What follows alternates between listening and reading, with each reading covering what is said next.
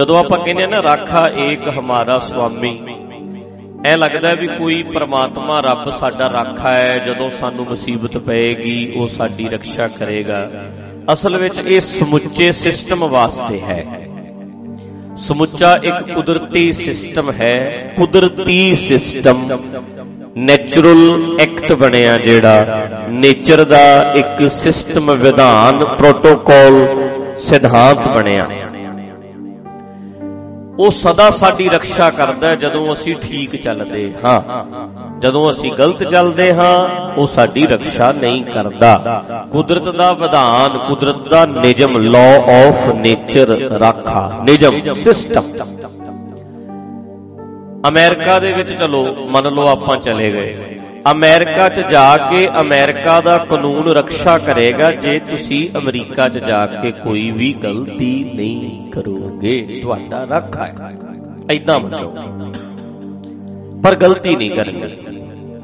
ਕਾਨੂੰਨ ਤਾਂ ਸਾਡੇ ਹੱਕ ਵਿੱਚ ਖੜੇਗਾ ਜੇ ਅਸੀਂ ਕਾਨੂੰਨ ਨੂੰ ਤੋੜਾਂਗੇ ਨਹੀਂ। ਠੀਕ ਹੈ? ਇਸੇ ਤਰ੍ਹਾਂ ਜਿਹਨੂੰ ਅਸੀਂ ਪਰਮਾਤਮਾ ਕਹਿੰਦੇ ਆ ਇੱਕ ਲਾਅ ਇੱਕ ਨਿਯਮ ਨਿਯਮ। ਉਹ ਬਣਿਆ ਹੋਇਆ ਹੈ, ਉਹ ਤਾਂ ਸਾਡੀ ਰੱਖਿਆ ਕਰਦਾ ਹੈ ਜੇ ਅਸੀਂ ਉਸ ਨੂੰ ਤੋੜੀਏ ਨਾ। ਅਗਰ ਅਸੀਂ ਨਿਯਮ ਤੋੜਾਂਗੇ, ਇੱਥੋਂ ਹੁਣ ਉੱਠੋ, ਉੱਠ ਕੇ ਸਹੀ ਤੁਰੋ। ਸਹੀ ਤੁਰੋ, ਠੀਕ ਤੁਰੋ। ਇੱਕ ਕਦਮ ਚੱਕੋ, ਇੱਕ ਕਦਮ ਰੱਖੋ, ਇੱਕ ਕਦਮ ਚੱਕੋ, ਇੱਕ ਕਦਮ ਰੱਖੋ। ਠੀਕ ਨਿਯਮ ਜਿਹੜਾ, ਤੁਰਨ ਦਾ ਵੀ ਇੱਕ ਨਿਯਮ ਹੈ ਨਾ। ਤੁਰਨ ਦਾ ਨਿਯਮ ਹੈ ਜਿਹੜਾ, ਉਹਦੇ ਅੰਡਰ ਤੁਰਿਓ।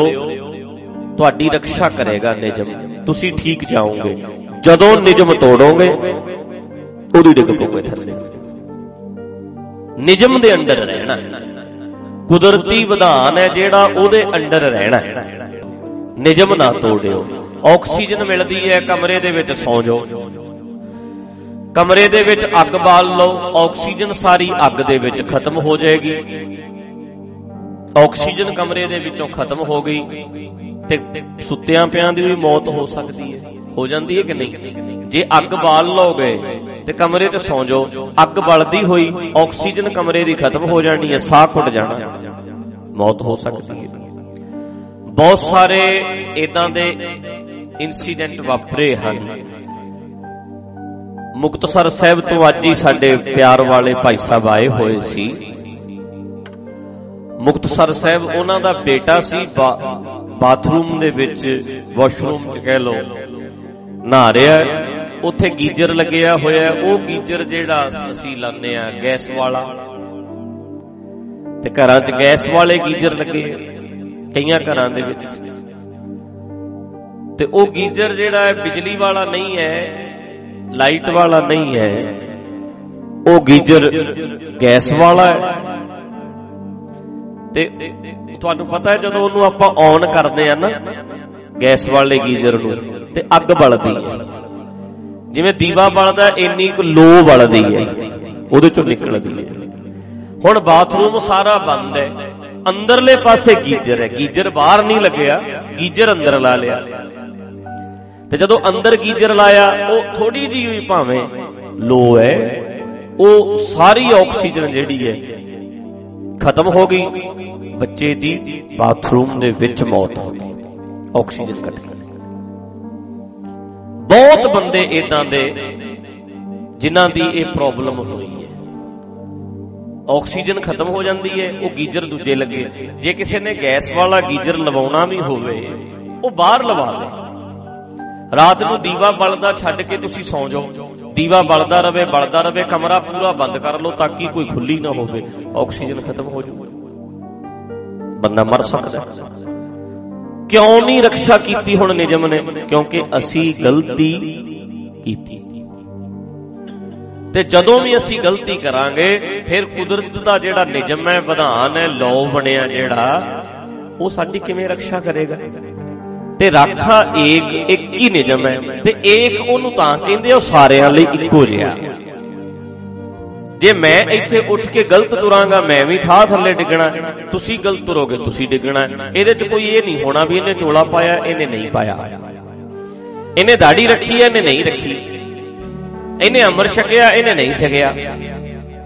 ਇਦਾਂ ਨਹੀਂ ਹੋਣਾ। ਕੁਦਰਤ ਦਾ ਨਿਯਮ ਸਾਰਿਆਂ ਲਈ ਇੱਕ ਹੈ, ਤਾਂ ਉਹਨੂੰ ਏਕ ਕਿਹਾ ਜਾਂਦਾ ਹੈ। ਇੱਕ ਰੱਬ, ਮਤਲਬ ਇੱਕ ਨਿਯਮ। ਉਹ ਸਾਰਿਆਂ ਦੀ ਰੱਖਿਆ ਕਰਦਾ ਹੈ। ਪਰ ਨਿਯਮ ਨੂੰ ਕੋਈ ਤੋੜੇ ਨਾ ਭਰਾਵੋ ਭੈਣੋ, ਗਲਤ ਖਾਵਾਂਗੇ, ਫਿਰ ਸਾਡੀ ਰੱਖਿਆ ਕਿਵੇਂ ਕਰੂਗਾ? ਫਿਰ ਬਿਮਾਰ ਤੂੰ ਵੀ ਹੋਏਗਾ, ਬਿਮਾਰ ਮੈਂ ਵੀ ਹੋਏਗਾ, ਬਿਮਾਰ ਧਰਮੀ ਵੀ ਹੋਵੇਗਾ, ਅਧਰਮੀ ਵੀ ਹੋਵੇਗਾ, ਮੰਦਰ 'ਚ ਜਾਣ ਵਾਲਾ ਵੀ ਹੋਏਗਾ, ਮੰਦਰ 'ਚ ਨਾ ਜਾਣ ਵਾਲਾ ਵੀ ਬਿਮਾਰ ਹੋਏਗਾ। ਉਹ ਇੱਕ ਹੈ ਨਿਯਮ ਸਾਰਿਆਂ ਲਈ, ਇੱਕ ਹੈ ਤੇ ਸਾਡੀ ਰੱਖਿਆ ਕਰੇਗਾ ਜੇ ਅਸੀਂ ਗਲਤ ਨਹੀਂ ਚੱਲਾਂਗੇ। ਠੀਕ ਹੈ ਜੀ। ਸਾਡੀ ਉਮਰ ਵੱਧ ਸਕਦੀ ਹੈ ਜੇ ਖਾਣ ਪੀਣ ਦਾ ਕੰਟਰੋਲ ਰੱਖੀਏ ਐਕਸਰਸਾਈਜ਼ ਕਰੀਏ, ਦੌੜੀਏ, ਭੱਜੀਏ, ਭੱਜ ਨੱਠ ਕਰੀਏ, ਸਿਹਤ ਦਾ ਧਿਆਨ ਰੱਖੀਏ ਤੇ ਆਪੇ ਠੀਕ ਹੈ ਜੀ। ਤਾਂ ਕਰਕੇ ਉਹ ਰਾਖਾ ਹੈ। ਪਰ ਰਾਖਾ ਤਾਂ ਹੈ ਜੇ ਉਹਦੀਆਂ ਸ਼ਰਤਾਂ ਪੂਰੀਆਂ ਕਰੀਏ। ਜਿਵੇਂ ਕਹਿ ਲਓ ਵੀ ਡਾਕਟਰ ਸਾਡਾ ਰੱਖ ਹੈ ਐਗਜ਼ਾਮਪਲ ਦੇ ਤੌਰ ਤੇ। ਪਰ ਡਾਕਟਰ ਦਾ ਰਾਖਾ ਤਾਂ ਹੈ ਜੇ ਡਾਕਟਰ ਦੀ ਦਿੱਤੀ ਦਵਾਈ ਖਾਈਏ, ਪਰਹੇਜ਼ ਰੱਖੀਏ, ਤਾਂ ਹੀ ਡਾਕਟਰ ਰੱਖ ਹੈ। ਜਿਹੜੇ ਨਿਯਮ ਨੇ ਕੁਦਰਤ ਦੇ, ਉਹਨਾਂ ਨੂੰ ਫੋਲੋ ਕਰੋ ਤੇ ਰੱਖ ਹੈ। ਜੇ ਤੂੰ ਨਿਯਮ ਤੋੜੇਗਾ,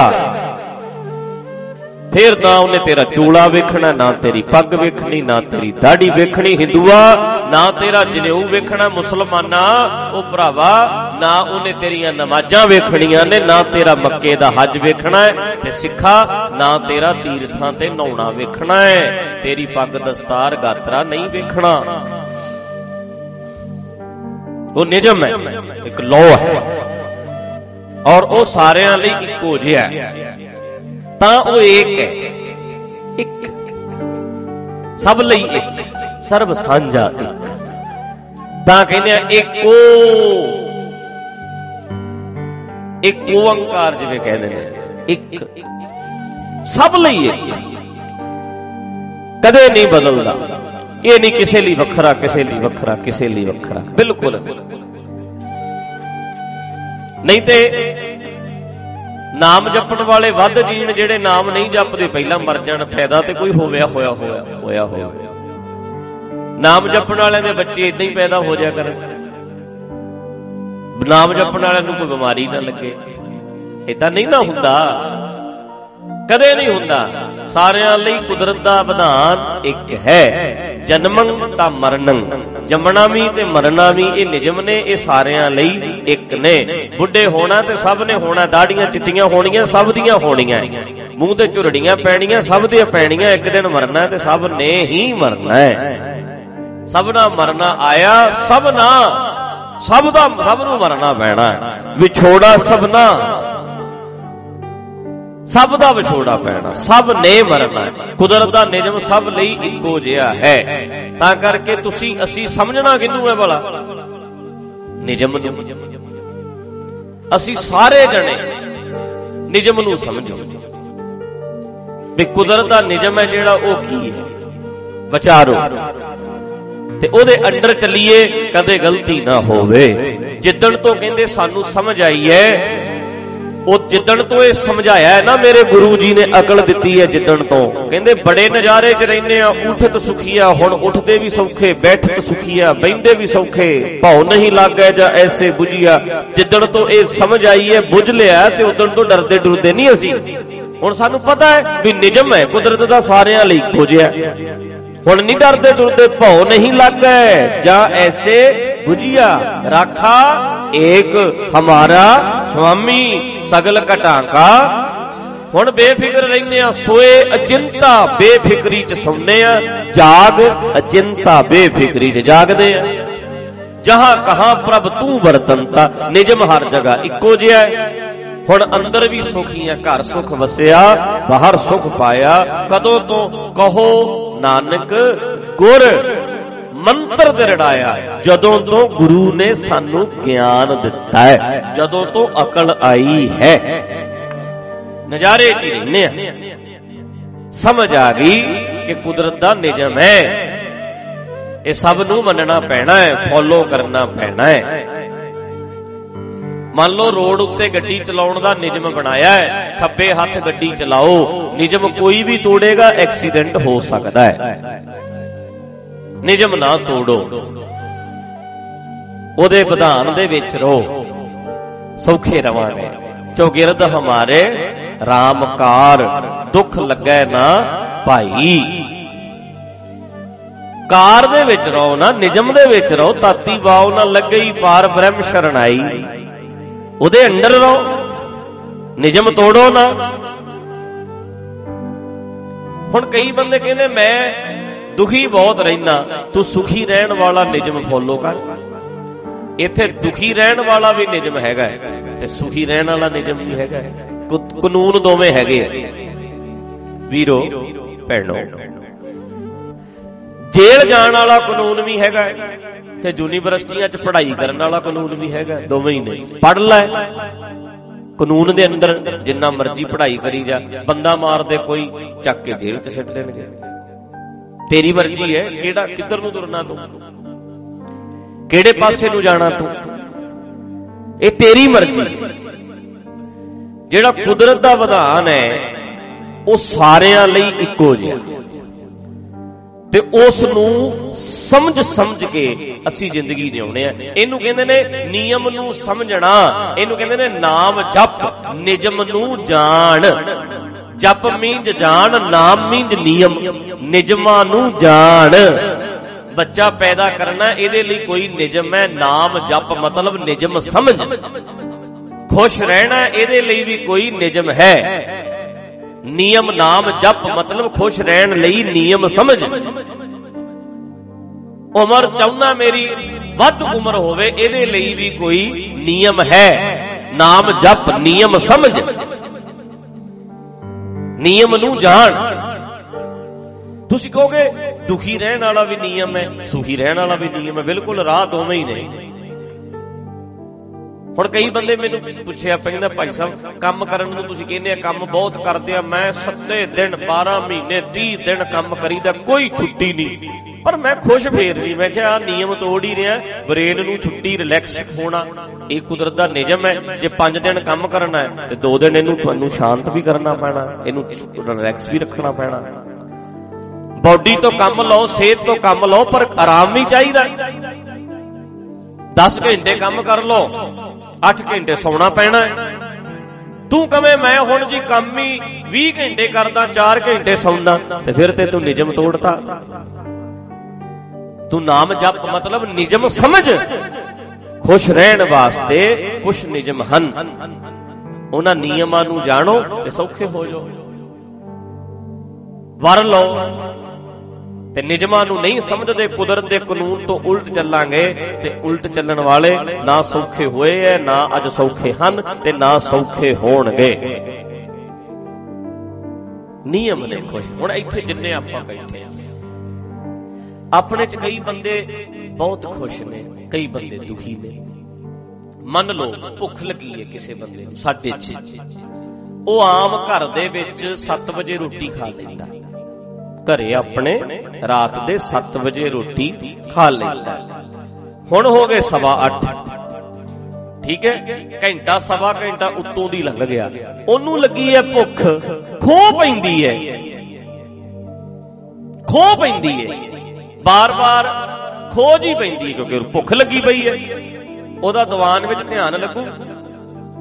ਮਨ ਲੱਗੂ। ਉਹਦੇ ਦਿਮਾਗ ਵਿੱਚ ਕੀ ਚੱਲਣਾ ਪ੍ਰਸ਼ਾਦਾ ਛਕੀ ਚੱਲ। ਕੇ ਭੋਗ ਪਵੇ, ਛੇਤੀ ਰੋਟੀ ਖਾਈਏ। ਯਾਰ ਯਾਰ ਬਾਲੀ ਭੁੱਖ ਲੱਗੀ ਪਈ ਇਦਾਂ ਹੀ ਆਈ ਜਾਣਾ। ਹੁਣ ਇਹ ਦੁਖੀ ਹੈ।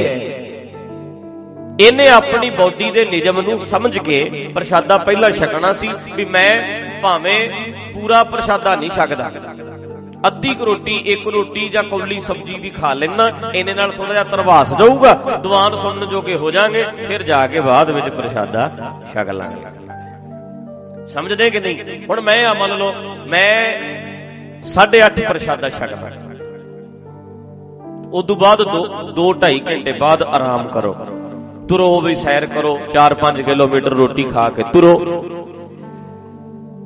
ਤੇ ਮੈਂ ਜਿੱਦਣ ਦੀਵਾਨ ਲਾਉਣਾ ਹੁੰਦਾ, ਜਿਵੇਂ ਅੱਜ ਸ਼ਨੀਵਾਰ ਹੈ, ਤੇ ਸ਼ਨੀਵਾਰ ਮੈਂ ਮਿਲਦਾ ਹੁੰਦਾ ਸੰਗਤ ਨੂੰ, ਤੇ ਮੈਂ 5 5:30 ਵਜੇ ਥੋੜੀ ਜੀ ਦਾਲ ਲੰਗਰ ਦੇ ਵਿੱਚੋਂ ਤੇ ਥੋੜੇ ਜਿਹੇ ਚੌਲ ਮੈਂ 5-7 ਚਮਚੇ ਖਾ ਲੈਣਾ ਕਿਉਂਕਿ ਨਹੀਂ ਤੇ ਫਿਰ ਮੈਨੂੰ 8:30 ਭੁੱਖ ਲੱਗ ਜਾਣੀ ਹੈ